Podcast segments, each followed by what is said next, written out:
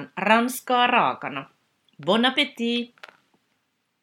Minä olen Johanna Isosävi, ranskan kielen dosentti ja filosofian tohtori. Vien sinut matkalle ranskan kieleen ja kulttuuriin.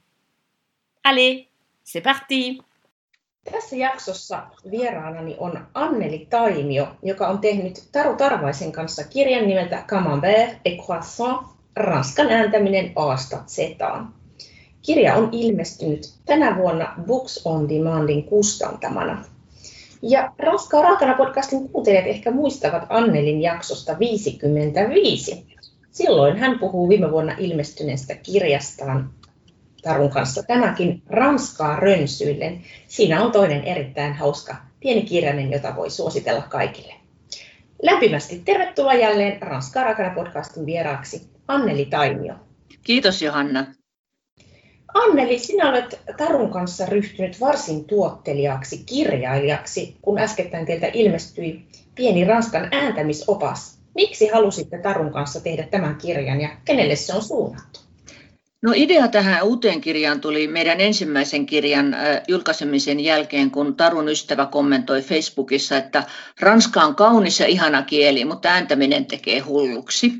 Hän kun oli käynyt Ranskan alkeiskurssin etäyhteydellä ja ilman opettajan läsnäoloa ääntämisen oppiminen on varmasti vaikeaa.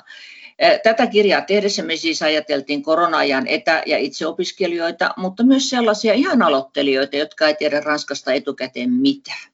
Kirjassa on ääntämisen lisäksi jotakin aivan perusjuttujakin kieliopisto esimerkiksi suvuista ja artikkeleista, ihan lyhyet pätkät. Mutta ihan niin kuin me edellisessäkin kirjassa, niin tässä on asia myös edistyneemmillekin, edistyneemmillekin oppijoille ja niille, jotka haluavat vain parantaa yleissivistystään. Eli yksi syy kirjan tekemiseen oli tietysti se, että meidän yhteistyömme sujuu niin hyvin ja kirjojen tekeminen yhdessä on ollut niin kivaa, että se oli mainio tapa kuluttaa toinenkin koronakevät, jolloin piti olla paljon kotona. No ihan, ihan loistava asia saada itselleen vähän puuhaa. No tosiaankin, niin kuin tässä kävi ilmi, että ranskan kieltä kirjoitetaan usein vaikeana ääntä. Ja onkin totta, että ranskaa ei äännetä samalla tavalla kuin sitä kirjoitetaan, että siinä mielessä ranska on hyvin erilainen kieli kuin suomi. Mutta kirjassa te toteatte kuitenkin, ettei ranskan ääntämistä tarvitse pelätä, ja mä olen itse tietysti samaa mieltä, niin miten Anneli te rohkaisette lukijoita ranskan ääntämiseen? No heti ihan alussa me kerrotaan, että ranskan ääntäminen, vaikka jos sitä verrataan suomalaisten yleisesti osamaan englantiin, niin se on melko loogista ja säännönmukaista, mutta tietysti ensin pitää opetella ne säännöt. Sitten me kerrotaan myös, että vaikka Ranskassa on periaatteessa 16 vokaaliäännettä, Suomessa on vain kahdeksan, eh, niin Ranskassa on avoimia, suppeita, etisiä, takaisia vokaaleja, niin suomalaisillakin vokaaleilla pärjää, sillä Ranskassakin joillakin alueilla käytetään vain kymmentä vokaaliäännettä. Toki suomen vokaalien lisäksi pitää vielä opetella kolme nasaalivokaalia, on, än, on. Mutta niihinkin me laitettiin, koska tähän ei ole äänitettä tähän meidän kirjaan, niin laitettiin linkkejä hyviin videoihin ja nettisivustoihin, joissa meidän mielestä äänteiden tuottamista opetetaan selkeästi ja annetaan ääntämismalleja natiivien lausumina. Oikein hyvät, hyvät perustelut ja mäkin sitä monesti sanon, että että englannin kielihän on paljon vaikeampi ääntää, kun se ei ole ollenkaan samalla lailla säännönmukaista kuin ranska, vai mitä? Mä olen aina sanonut oppilaille, että englanti on vaikeaa. Mä olen itsekin opiskellut englantia yliopistolla, mutta englanti on niin vaikeaa. Mä en ymmärrä, miten sitä voi edes opettaa. Mä en ole opettanut koskaan englantia, että miten sitä voi opettaa sitä ääntämistä, kun ei siellä oikeastaan mitään sääntöjä. Ja paino on siellä sun täällä ja vaihtelee. Ja ranska on niin paljon helpompaa. Joo, se on kyllä ihan totta. No, tämä teidän opas on hyvin käytännönläheinen ja se sisältää esimerkiksi monivalintatehtäviä, joissa voi testata ääntämistaitojaan ja vastaukset annetaan kirjassa myös. Ja teillä on esillä kielenoppijoiden kuvauksia ääntämisen haasteista, mikä heille on ollut vaikeana. Ja mukana on myös mun omia opiskelijoita Helsingin yliopistosta. Ja näiden raporttien mukaan haasteita suomalaiset tuottaa monet asiat, esimerkiksi tämä R ääntäminen, nasaalit, erilaiset S, sanojen paino. Mutta hypätään, hypätään heti syvään päähän, nimittäin te kirjan alussa puhutte frikatiivista. Mitä se oikein tarkoittaa? Opastaisitko meitä Anneli vähän frikatiivien ääntämiseen? No se frikatiivi on siellä ihan sen takia, että Taru näki tätä kirjaa tehdessä painajaisia frikatiiveista ja muista vaikeista sanoista. Jota, ja totta, sen takia hän laittoi yhden luvun otsikoksi Voihan frikatiivi, mutta me ei tässä kirjassa käytetä mitään vaikeita termejä, vaan yritetään ihan popularisoida tätä ääntämistä, että kerrotaan, miten tulee suu, miten tulee kiili, kuinka on huulet pyöreänä tai ei Eli, mutta jos frikatiivista nyt sanoisi sitä, kirjassa siitä ei siis sen enempää puhuta, mutta frikatiivit eli hankausäänteet, niin kuten tiedät, niin nehän on konsonantteja jotain, että tässä ilma virtaa suusta ulos niin, että syntyy selvästi kuuluva friktio, eli hankaushäly. Ja esimerkiksi frikatiiveja on F ja S ja Suomessa esiintymättömät foneemit Z, no Z kirjoittaa Z, Z ja sh niin nämä s on suomalaisille varmaankin tuottaa jonkun verran, no vaikeuksia onhan englannissa tietysti vastaavat, mutta englannissa esimerkiksi toi soinnillinen suhu S ei esiinny muuta kuin D kanssa. Niin tuota, niiden ääntämisen opastamisesta voisin käyttää Vilho Kallioisen neuvoja. Hänhän oli mulla yliopistolla ääntämisen ja myös soveltavan kielitieteen ja monen muun opettajana aivan loistava opettaja. Ja hänen kursseillaan siis opittiin itse ääntämään ranskaa, mutta myös opettamaan ranskan ääntämistä. Ja Kallionen opetti esimerkiksi Sien erot siten, että ranskan soinniton S on terävämpi kuin suomen S, ja sitä, sitä terävyyttä voi harjoitella iin avulla, eli laittaa kielenkärjen alahampaiden taakse ja sanoa sisi, sisi, niin tulee tämä terävämpi S, että se ei ole mitenkään paksu. Ja sitten tota, sen soinnillista varianttia, eli z, voi harjoitella n avulla, koska n on tietysti hirveän soinnillinen äänne. Eli aloittaa sen n sinne väliin ja sanoo inzi, inzi, inzi, izi. Ja sitten jos tullaan näihin suhu niin soinniton suhu niin siinä Ranskassa täytyy olla erittäin voimakkaasti pyöristyneet huulet törröillään, että tulee kunnon suhina. Ja sitä voi just harjoitella sitä huulten oikeaa asentoa sanomalla huhu, shushu, huhu, shushu. Ja senhän taas sitten saa soinnilliseksi, huulet pysyy tietysti samassa asennossa, mutta soinnilliseksi hän sen saa sitten taas sen n avulla. Eli eh, sanotaan vaikka un, sun, su, un, sun, su, niin silloin on huulet oikeassa asennossa ja soinnillisuuskin n avulla hyvä. Oikein mainittu. Ja se on tosiaan tärkeää, että täytyy niin kuin elehtiä sillä suullakin niin kuin voimakkaammin, mitä me Suomessa ollaan totuttu, ja ehkä joskus oppia vähän niin kuin hävettääkin. Kuule, nyt mä voin kertoa tästä hyvän tarinan. Siis Vilho Kallionenhan sanoi meille aina, että meidän suomalaisten suupielet, eli komissio de on surkastunut, koska Suomeen voi puhua niin kuin paljon liikuttamatta huulia. Ja sitten mä aina rupean oppilakin matkiin, mä puhun suomeen, että mä en suuta ollenkaan, saatte, saatte kuitenkin tässä selvä, mitä mä puhun, mutta yrit, mä aina sanon, että yrittäkääpä puhua ranskaa, siitä ei tule yhtään mitään, että Ranskassa täytyy liikkua liikutella, suupieliä ja kaikkia liikutella. Ja tota, yksi, kun mä olin alkeiskurssilla kerran kerroin, niin yksi mun miesoppilas, niin hän kertoi sitten, että hän oli nähnyt painajasta. Hän oli nähnyt sellaisen painajasta, että hän meni raitiovaunuilla kotiin tunnilta ja sitten hän siellä otti peilin. Kun mä olin sanonut, katsokaa peilistä se suun asentoon, niin hän oli ottanut peilin ja totta katsonut peilistä harjoittelussa, sitten oli tullut valkotakiset miehet ja piipa-auto ja vienyt hänet hoitoon. Joo, tuli, tuli myös mieleen, että peili on ihan, ihan niin kuin hyvä, hyvä apuväline, mutta joskus voi ilmeisesti käydä, käydä siinä kaikenlaista. No entä sitten nasaalivokaalit? Ja tota, nasalivokaalihan esiintyy jo teidän kirjan nimessäkin ja kaikkihan me tunnemme tämän ranskan sanan croissant. Niin Anneli, mitä suomalaisten ranskanpuhujien kannattaisi tietää näistä nasaalivokaaleista? No niistäkään ei kyllä kannata nähdä painajaisia. Että Ranskahan tulee latinasta ja latinassa ei ollut nasaaleja, mutta tota, ei se nasaalivokaalien ääntäminenkään mitään rakettitiedettä ole. Ja sehän onnistuu hyvin, kun nenä ei ole tukossa, mutta esimerkiksi mulla on tällä hetkellä pikkusen nenän kalvot turvannut, kun mä olen allerginen, mutta Joo. eli siis varmaan mulla kai ilma poistu niin hyvin suusta kuin nenästä, sillä nasaleissahan kitapori on matalalla ja ilma poistuu sekä suun että nenän kautta ja resonoi nenäonteloissa näistä nasaalivokaaliäännettäessä, mutta Kallioinen meille senkin neuvo, että sitä voi harjoitella ihan laulamalla. Että vaikka mä en ollenkaan osaa laulaa, niin mä sitten laulan mamma mamma, mamma mamma oppilaillekin, mutta muuten mä en kyllä laula mielelläni yhtään. Mutta sitten se, että milloin niitä äänetään nasaalina, sehän kanssa tuottaa, meillähän tulee aika paljon tuota hyperkorrektia, että ihmiset lausuu sitten hyperkorrektisti jonkun mm. nasaalina, vaikka se ei kuuluskaan olla, kun näet, että ranskaa puhutaan nenää, honotetaan. Niin tuota, ne säännöthän löytyy tuosta meidän kirjasta sivulta 51 alkaen, ne on M kohdalla, mutta tota, periaatehan on poikkeuksia, mutta periaate on tietysti se, että jos kirjoituksessa on vokaali tai vokaaliyhdistelmä ja M tai N konsonantin edessä tai sanan lopussa, niin silloin se ääntyy nasaalina. Esimerkiksi niin kuin hyvä sana ranskaksi maskuliinimuoto, sehän kirjoittaa B-O-N, niin siinä ei lausuta sitä N, vaan se, on, se O-N on nasaali, eli bon. Mutta sitten se feminiinimuoto, joka kirjoittaa bonne kahdella N, niin sitä ei sitten enää äännetäkään nasaalina, koska siinä on kaksi n. Eli mm. sääntöhän on se, että jos kirjoituksessa on kaksi m tai n kirjainta, tai jos niitä m ja n seuraa vokaali, sitten ei enää äännetäkään nasaalivokaalina. Eli feminiinimuoto olisikin sitten banna. Mutta tosi tähänkin sääntöön on poikkeuksia sinne en ja m alkuset, niin ne lausutaankin nasaalina, vaikka on kaksi n ja kaksi m. Eli poikkeuksia kyllä on.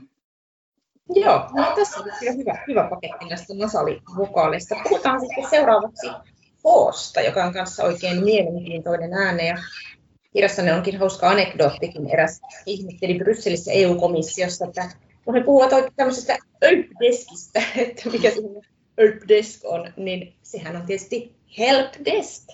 Eli mitäs Ranskan H ääntämisestä olisi hyvä tietää? Joo, se oli, tämä oli mun yksi oppilas, mutta hän ei ehtinyt käydä vis, kun alkeiskurssin, kun hän lähti vaihtoon EU-komission Brysseliin, niin hän ei todellakaan sitä Ranskaa vielä osannut oikeastaan yhtään. Ja sitten siellä oli erilaisia, oli kreikkalaista opettajaa ja opettajat vaihtui ja kaikki oli monisteella, ei mitään kirjaa. Että hän oli aika ulolla siinä alussa. Tosiaan Ölpdeskistä ei, ei ymmärtä, mikä on Ölpdesk, mutta Ranskassa on siis H ei jäänyt koskaan. Mutta kirjoituksessa kuitenkin on hoota ja se vaikuttaa siis esimerkiksi artikkeleihin niin, että Ranskassa on mykkä, eli niin sanottu vokaalinen H, jota Ranskassa esiintyy enemmän, että sitten latinasta tai kreikasta tulevia sanoja. Ja sanan alussahan se vokaalinen H aiheuttaa artikkelin supistumisen eli elision ja monikossa sitten artikkelin sidonnan ihan niin kuin vokaalin edessä. Esimerkiksi sana mies yksikössä olisi lom, l-heittomerkki homme, ja miehet lesom, eli se les-artikkelin s sidotaan sitten siihen om-sanaan. Mutta sitten on se toinen harvinaisempi H, eli aspiroitu H, eli niin sanottu konsonanttinen H, ja sitä esiintyy yleensä muualta kuin latinasta tai kreikasta tulevissa sanoissa, esimerkiksi germaanisperäisissä sanoissa. Ja sen edessä artikkeli on ihan niin kuin konsonantti edessä, eli se ei supistu yksikössä eikä sitä sidota monikossa. Ainoa on, on että se H ei äänny, mutta esimerkiksi hummeri on le omar, kirjoittaa le homard, tai le omar, H ei vaan äänny, mutta artikkeli pysyy kokonaisena. Ja samoin monikossa hummerit, le omar, niin se on les homards, mutta S ei sidota, kun se on konsonanttinen H, mutta silti se H ei äänny. Aivan. Vähän täytyy olla tarkkana. Muutamia poikkeuksia on tähän pääsääntöön niin sanotusti. Hoosta. No entä sitten tämä ranskalainen R, jonka moni suomalainen kokee vähän haastavaksi? Niin olisiko sinulla Anneli vinkkiä R harjoittelemiseen? No minä olen opettanut oppilaille ihan niin kuin Vilho Kallioinen meille aikana opetti, että minä luotan Vilho Kallioiseen kyllä. Hän on opettanut Sorbonnessakin mun käsittääkseni ranskan ääntämistä, että hän oli aivan loistava. Eli hän sanoi siis, että Suomen ärrässä kielenkärki värähtelee hammasvallia vasten, mutta taas suuressa Ranskaahan on taas takainen ärrä, jolloin kielen selkä nousee kohti kitalakea ja kielenkärki on sitten alahampaiden takana. Et ihan yksinkertaisesti voisi harjoitella, R-stäkin on siis soinnili ja soinniton variantti, niin voisi harjoitella soinnillista R G avulla, kun G on, G on tietysti soinnillinen, että korvaa sen R G sanoo vaikka ag, ag, esimerkiksi puhua verbillä, laittaa ensin sen R tilalle G ja sanoo pagle, pagle, sitten pagle, pagle, niin se tulee sieltä kohdin suunnilleen se soinnillinen R. Ja tota, tästä olisi muuten yksi tarina kerrottavaksi. Ja soinnitonta R me taas harjoiteltiin voimakkaan H avulla, eli vaikka Suomen pahkasana, pahka, niin sehän kuuluu se R melkein sieltä, esimerkiksi pahka. Sitten on se parkatakki, siis pahka, pahka, voimakas H, niin sä saat sen pah, pahka sieltä sitten. Eli siis R voi olla soinnili tai soinniton, mutta kun oppilaat välillä kysyt, mistä mä tiedän kumpi se on, ei sitä tarvitse tietää, ei sitä tarvitse miettiä, koska oikea R tulee automaattisesti riippuen niistä ympäröivistä äänteistä. Joo. Mutta tota, tää, mä en tiedä, onko mä aikaisemmin kertonut tätä juttua. Tästä tuli äsken ihan mieleen toi Edith Piaf, hänen elämänkertansa, hänen sisarpuolensa kirjoittamassa elämänkerrassa, niin hän sanoi, että Edithin viimeinen mies hän oli tämä Teo Sahapo, mä muistan mikä kreikkalainen nimi, Teodor, jotakin Teodorakis jotakin, ja on käynyt hänen haudallaankin, mutta en nyt muista Perlachesissa. Niin tuota, äh, tota, Edith antoi hänen sukunimekseen Sahapo, joka siis ei ollut ollenkaan hänen oikein sukunimi, vaan joku kreikkalainen, sen takia, että kreikaksi minä rakastan sinua Sahapo. Ja se kreikan G, mikä on tuolla kurkus, tiedätkö, semmoinen merkki, niin, tota, no, niin sehän on aika lähellä Ranskan R. Niin Edith kuuli, kun Teo sanoi hänelle, että Sahapo, rakastan sinua, niin hän kuuli, että se sanoi Sarapo. Ja se teki siitä, tämä oli siinä kirjassa, ja te, sen takia hän antoi sen nimeksi Teo Sarapo ja se lukee kyllä siinä hautakivessäkin, mutta siinä on sitten myös hänen oikea nimensä. No. Kun on haudattu Editin kanssa samaan hautaan. No niin, tästä vähän puhutaan Piafistakin. No, jatketaan aksenteilla. Niissäkin on, on vähän, saattaa olla haastetta, että esimerkiksi vaikea niin kuin muistaa, että no kummin päin se aksentti nyt oikein tulikaan missäkin sanassa. Mutta että välillä näillä aksenteilla on, on sellainen merkitys, että ne vaikuttaa ääntämiseen. Anneli, millä tavalla aksentti voi vaikuttaa ääntämiseen? No ensinnäkin, että aksentillinen kirjainhan tietysti ääntyy aina.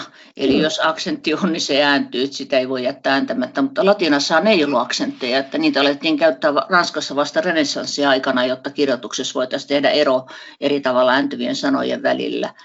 Mutta ranskan aksenteista se akuutti, eli l'accent aigu, niin se mikä tulee niin oikeasta ylä, oikealta ylhäältä vasemmalle alas, niin sehän esiintyy vaan een päällä.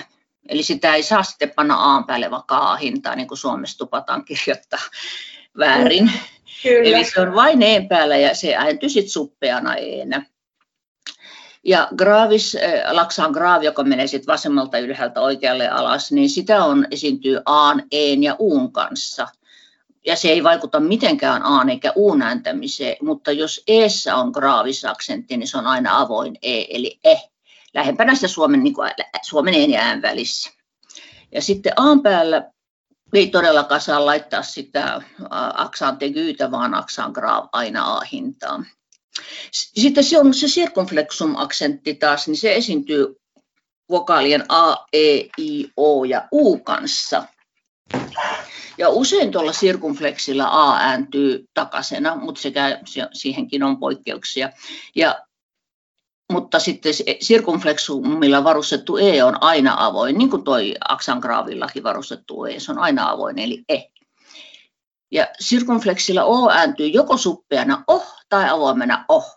Eli sitäkään ei voi tietää, eli jos vääntää sen suomalaisen välimuodon, niin kyllä monissa murteissa Ranskassa äänetään myös tällaisia välimuotoja, niin kyllä suomalainen ookin kelpaa ihan hyvin. Ja iin ja uun ääntämiseen sirkumfleksi ei vaikuta mitään. Mutta sirkumfleksistakin on omat syynsä, miksi sitä esiintyy, ja nythän sitä on poistettu, että se on jätetty vain tiettyihin sanoihin, että uudessa oikein, oikeinkirjoitusuudistuksen mukaan, niin eihän sitä ole edes pakko kaikkiin sanoihin kirjoittaa. Kyllä. Ja sitten tota vielä tuosta, kun suppeesta avoimesta ei kannata ottaa liikaa paineita, niin suomalaisillakin vokaaleilla pärjää, että Ranskassa on paljon alueellista vaihtelua niissä vokaalien ääntämisessä. Ja äsken R-stäkin olisi voinut sanoa, että onhan Ranskassa alueita, missä äänetään suomalainen R, niin kuin Etelä-Ranskassakin, että kyllä suomalaisella R-lläkin pärjää, jos haluaa. Niin, tämäkin on tärkeä asia muistaa, että, että monesti yritetään opettaa sitä tiettyä dominoivaa standardivarianttia, mutta kieli on niin paljon muutakin, että, että kuunnelkaapa, kun jos taas taas rajat avautuu ja päästään enempi, enempi matkustamaan, niin ranskaa käännetään hyvin eri lailla. Mutta puhutaan seuraavaksi intonaatiosta, ja sekin voi vaikuttaa merkitykseen. Eli tota, missä tapauksissa meidän suomalaisten pitäisi opetella nostamaan sitä sävelkulkua ylöspäin? No ainakin, jos haluaa käyttää puhekielen kysymystä, eli Ranskassahan väitelauseesta voidaan tehdä kysymyslause vain nousevalla intonaatiolla, että voi olla väite, että sinä puhut ranskaa tai sinä puhut ranskaa, onkin kysymys. Mm. Tietysti Ranskassa on kolme eri tapaa kysyä, että voi kysyä muillakin tavoilla, mutta se on puheessa niin yleinen, että kannattaa opetella.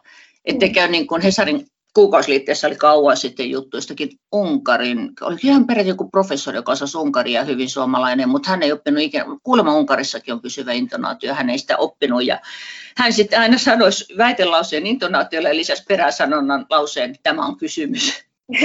mutta mä en tiedä, onko tämä ihan totta vai oliko se taru. Mulla on se lehtileike kyllä tallella, että en ole omasta päästäni keksinyt luovia konsepteja voi käyttää. Mutta jos nämä kysymykset mietityttää, niin jakso, jossa on Ilpo Kempas kertoo paljon näistä Ranskan kysymyksistä, niin voitte kuunnella sieltäkin. Kyllä, kyllä mäkin sen kuuntelin ja se oli kyllä hyvä juttu. Ja sitten muuten toinen, missä intonaatio tietysti niin kuin tiedät, niin on ihan tärkeä, niin on rytmijakson lopussa esimerkiksi pilkun edessä, niin Ranskassa on lievä sävelkulun nousu, jos se rytmijakso ei päätä virkettä. Eli siis ei puhuta vaan tasaisesti niin kuin konekiveräille ammuttaisiin, vaan pieniä nousuja ne pilkunkin kohdalla, niin tiedetään, että mun juttu jatkuu. Mä en ole vielä lopettanut, vasta pisteen kohdalla lasketaan sitä intonaatiota. Kyllä. No lisäksi esiintyy ilmiö nimeltä sidonta. Me vähän sivuttiinkin sitä, puhuttiin les hommes. Mm-hmm. Jos vähän nyt käsitellään tarkemmin, niin mitä se sidonta tarkoittaa ja milloin käänteitä olisi sidottava toisiinsa? Eli ranskan sanan lopussa oleva konsonantti jää usein ääntymättä. Ja sidonta tarkoittaa siis tällaisen ääntymättömän loppukonsonantin, jotka on siis N, D, T, S, X, Z ja joskus R, niin niiden ääntymistä seuraavan vokaalilla tai vokaalisella H alkavan sanan edessä. Eli N äänetään tietysti sidottaessa N, D ja T. Molemmat ääntyy T, eli D muuttuu T, vaikka sanan suuri rakkaus, grand amour, niin se ei ole grand, vaan grand eli se ääntyy teen. Ja sitten tuota SX, Z ääntyy sidottaisi soinnillisena S, eli Z. Ja sitten on ihana hyvä opettaja kanssa, mm, no, Jyväskylän yliopistosta. Ajattelen, mulla tuli nyt. Ei haittaa ajatella, unohtu nimi. Joo, niin hän on, hän on sanonut, että R sidotaan vain kolmessa adjektiivissa. Premier, Dernier ja léger. Et muissa sanoissa R ei sidota, mutta kyllähän Ranskassa kuulee välillä R-sidontoja. Tietysti lauluissa ja runoissa ja tällaisissa hän tehdään, no Ranskassa on oma sanontakin sidontavirheille, kyir, kun tehdään sidontavirheitä. Joo. No virheitä, päästiin vähän virheisiin. Virheitä tulee, eikä ne ole välttämättä kovin vakavia eikä välttämättä aina vaikuta sanan merkitykseen, mutta että käytte kirjassa läpi sellaisia yleisempiä vähän niin kuin haastavia, haastavia juttuja, niin mitä sä Anneli sanoisit, että minkälaisia on ne tyypilliset virheet, joita suomen kielen puhujille sattuu ranskan ääntämisessä? No virheitä. Nykyään mä luulen, että se ei ole, ne soinnillisuus ja soinnittomuus ei ole varmaan niin iso ongelma enää kuin aikanaan meillä niin kauheasti tähdennettiin. Että tietysti kun raskas tulee merkityseroja, jos ei ole, saa vaikka soinnillista S. Ja sitten meillä aikanaan korostettiin klusiilia, että D, T, D, G ja B, että ne on, täytyy olla todella soinnillisia, ettei ne sekaannu sitten koko ja P ja T, mutta kun englannin vaikutuksesta suomalaiset ei ehkä ole osannut soinnillistaa niitä tarpeeksi, kun englannissa KPT on aspiroituneita ja Ranskasta se ei ole. Mutta mun mielestä, mitä mä oon nyt huomannut omassa opetuksessa aikuisten kanssa, niin E tuottaa aika paljon vaikeuksia. Eli just nimenomaan kun näistä aksenteista puhuttiin, niin se aksentit on E-avotavussa, eli vokaalipäättyvässä tavussa. Niin suomalaiset tuppaa usein ääntää sen E-nä, kuuntelen näitä mainoksia, vaikka Renault ja näin poispäin. Niin tota, sehän on tietysti englannistakin tuttu sva, eli ö. Joo. Ja esimerkiksi Renault, Entrecôte, ö. Eli se ääntyy ö, niin kuin englannissa tuttu ö. Ei missään nimessä e, jos on siis vokaaliin päättyvässä tavussa, eli avotavussa ilman aksenttia, niin silloin on ö. Ja, mutta senhän voi myös jättää kokonaan ääntämättä murteesta riippuen. Tietysti Etelä-Ranskassa sitä yötä äänetään paljon, mutta esimerkiksi Pariisin seudulla että tiputellaan pois, jos ympärille ei tule monta konsonanttia. Niin esimerkiksi Roquefort-juusto, niin eihän sitä sanota Roquefort, vaan Roquefort. Mm. Mutta eihän se väärin ääntää sitä öönä, mutta ei enää ei missään nimessä saa ääntää. Joo, joo. Ja sitten toinen virhe mun mielestä on hirveän yleinen, toi avoin ei äänetään liian lähellä äätä, että se on liian avoin sitten. Mm. Ja sitten tietysti englantilaista ääntämistä sotketaan hirveän paljon jotenkin näihin samoihin sanoihin, mitkä vaan äännetään eri tavalla. Esimerkiksi certain, service, ne tulee usein söötön ja service sitten Ranskassa. Joo, juttua. No, te kirjassa esittelette monien hyödyllisten sanojen ääntämistä, läpi ruokatermiä, yrityksiä, kaupunkeja, autoja, erisnimiä, niin annapas meille Anneli muutama hyvä tärppi joidenkin hyödyllisten sanojen ääntämisestä. No äsken mä jo mainitsin tuossa no, Renault, Entrecôte, Roquefort siitä e-nääntämisestä. Ja niitä on, meillä on lista siellä takana, on autojen nimiä, ruokia, on kaupunkien nimiä, kaikkia annettu oikea ääntämys. Esimerkiksi kaupungeista, niin Rivierallahan tietysti kaikki tuntee tämän Kannekaupungin. Se tupataan hirveän usein ääntämään väärin, joko englantilaista ollaan kännissä, tai sitten siihen tehdään just hyperkorrektisti, laitetaan se ajatellaan, että se on kong. Mutta kun Joo. se ei ole, koska Normandiassa on kaupunki kong nasaalilla ja taas Rivieran kaupunki on kannä ihan selvällä aalla ja n, koska siinä on kaksi n kirjoituksessa, niin siinä ei ole nasaalia. Eli just taas se nasaalisääntö tuli tässäkin tutuksi. Ja sitten tota, erisnimethän on, ne on hankalia, että niistä usein joutuu Ranskassa kysyä esimerkiksi paikannimistä, ihmisten sukunimistä, että nehän voi tulla mistä tahansa ja ne, ne voidaan antaa aivan poikkeuksellisesti, että nämä ääntämissäännöt ei suinkaan pidä paikkaansa. Että mäkin olen monta kertaa ranskalaista kysyn, kun ollaan ajeltu autolla, että mitä sä äännät tuon nimen? No mä äännän tuon noin, koska mä oon sieltä kotoisin, mutta ne paikalliset ääntää sen tämän näin. Joo. Eli tota, niin mulle tuli just tässä mieleen, kirjankin laitettiin, niin meidän pääministeri Sanna Marin, No ranskalainen lausuisi tietysti se marin, kun siinä on in lopussa, niin se lausuttaisiin nasaalina. Mutta, mutta, mutta sitten Ranskassa on tämä poliitikko Marine Le Pen, ja mm. sehän taas lausutaan Marine, koska n perässä on vokaali, niin silloin sitä ei lausuta nasaalina, eli Marin, Marine. Ja tota, taas tämä Le Pen, hänen sukunimensä, sehän on poikkeus. Sitähän ei äänetä nasaalina, vaikka se kirjoittaa P-E-N. Ja monethan tuppaa lausumaan senkin pään niin kuin leipä tai vastaavaa. Mutta se on löpenne. Ja tota, nää, sen takia nämä kannattaisi nämä ääntämissäännöt opetella, koska esimerkiksi näistä kahdesta nimestä Marin ja Marin jo huomaat, miten tärkeitä nämä ääntämissäännöt on, koska nämä molemmat nimet on myös yleisnimiä. Marinhan on laivasto ja Marin merimies, että jos haluat puhua merimiehestä, niin älä puhu laivastosta, jos äänet väärin, niin menee ihan sekaisin. Aivan. Se on hyvä esimerkki Ranskan säännönmukaisuudesta. Otetaan tähän loppuun vielä yksi kiinnostava erityistapaus sanan plus, P-L-U-S ääntäminen, se voi olla joku, joko ply tai plus, niin kerro meille Anneli, mistä sen tietää, kummin se pitää aina lausua. Sehän muuten voi olla myös plus sidottaessa. Kyllä. Joo, eli oppilaat aina ihmettelee sitä ja ne aina pysähtyy, kun ne näkee plyssana ja ne sanoo, että miten tämä nyt kuuluu ääntä. No, ja sitten tietysti paineita kannattaisi ottaa, mä en olisi enää jaksanut siitä selittää, mutta Taru nyt pyysi, että tee nyt yksinkertainen esitys, että mä vähän niin kuin ihan lyhyesti laitoin. Eli lyhyesti se voisi sanoa, että se äännetään ply ilman s kieltorakenteessa, nöply ei enää. Niin kuin ennen vanhaa Suomessakin kasinolla sanottiin, että va ply, ei enää panoksia, mutta nykyään ne sanoo no mobets englanniksi. Alussa ne oli kuule ranskaksi. Ja sitten vertailussa, jos on adjektiivi tai adverbi, niin kuin nopeammin, vaikka plus vite, tai hitaampi, plus long, niin silloin se S ei jäänyt. Ja lukusanan kanssa se on myös ply, esimerkiksi yli 10, ply de 10, sadassa on enemmän kuin 10, niin siinä se ostaa ply. Mutta sitten siellä on S tai sääntö esimerkiksi laskutoimituksessa, jos lasketaan vaikka, että 2 plus 3 on 5, niin se on de plus 3, ça fait 5. Ja vertailussa enemmän eniten verbin ja substantiivin kanssa niin se S sääntyy.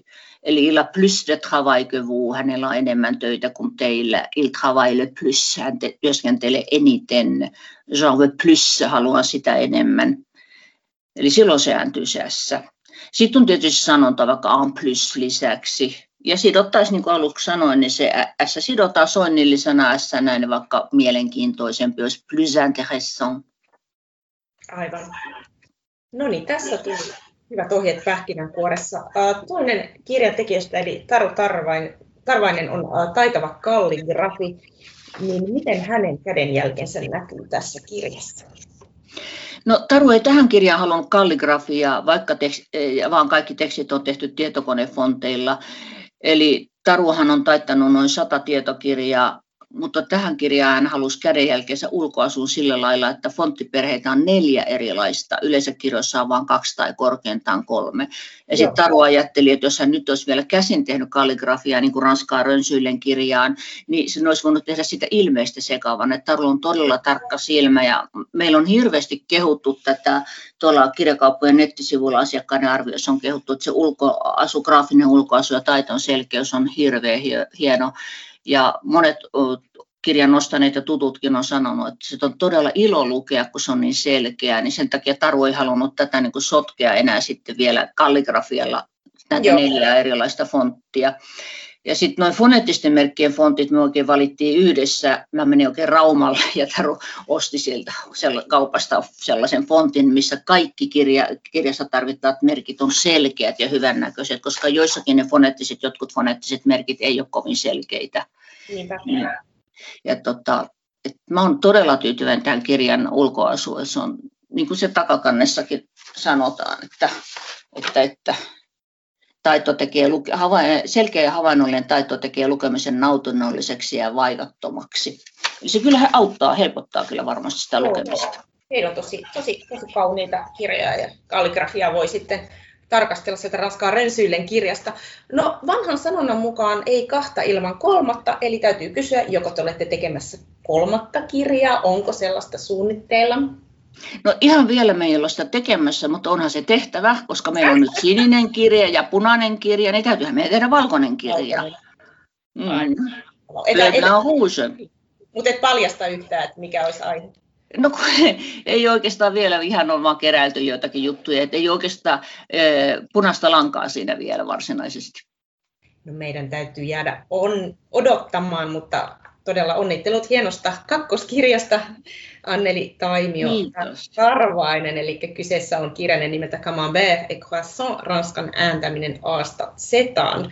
Ja eka kirja oli siis kanssa Ranskaa Rymsille. Ja suosittelen molempia kirjoja lämpimästi, ja tämänkin ääntämisoppaan avulla niin aloittelija pääsee oikein hyvin alkuun Ranskan ääntämisessä, sen säännöllisyydessä, ja pidemmälle ehtineet voi hyvin tarkistaa sieltä tapauksia ja kerätä ääntämistä. Oikein paljon kiitoksia vierailustisi Ranskan rakana podcastissa Anneli Taimio.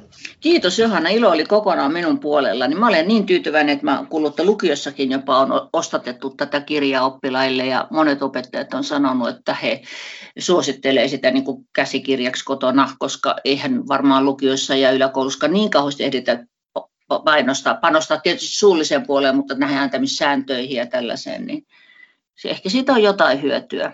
On, niin se on sellainen mukava pieni, pieni kirjainen, joka mahtuu, mahtuu kirjahyllyyn tai kotiin. Loistavaa. Kiitos ja paljon. Kiitos, muuta, kiitos vielä sulle siitä, että sä näitä oppilaita annoit meille, heiltä tuli meille näitä kommentteja, joita kirjaan painoimme, ja kaikki, joiden kommentit on kirjassa, sai meiltä oikein tämän painetun kirjan sitten lahjaksi.